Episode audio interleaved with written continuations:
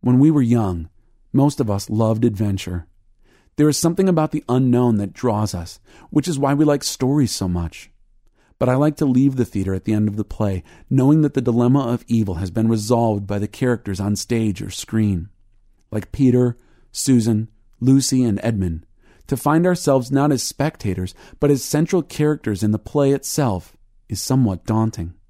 The stakes are truly high, sometimes literally life or death, and God rarely, if ever, yells, Cut, just as the dangerous or painful scene descends upon us. No stunt doubles come onto the set to take our places.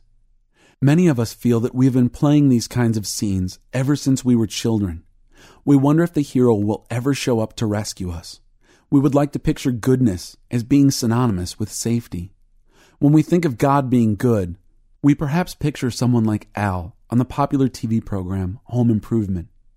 He is someone who carefully plans out each task ahead of time and has all the proper tools and safety equipment in place.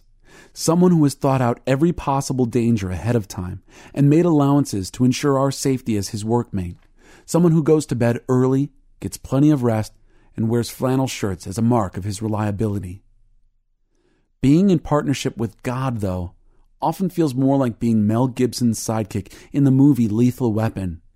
In his determination to deal with the bad guy, he leaps from seventh story balconies into swimming pools, surprised that we would have any hesitation in following after him.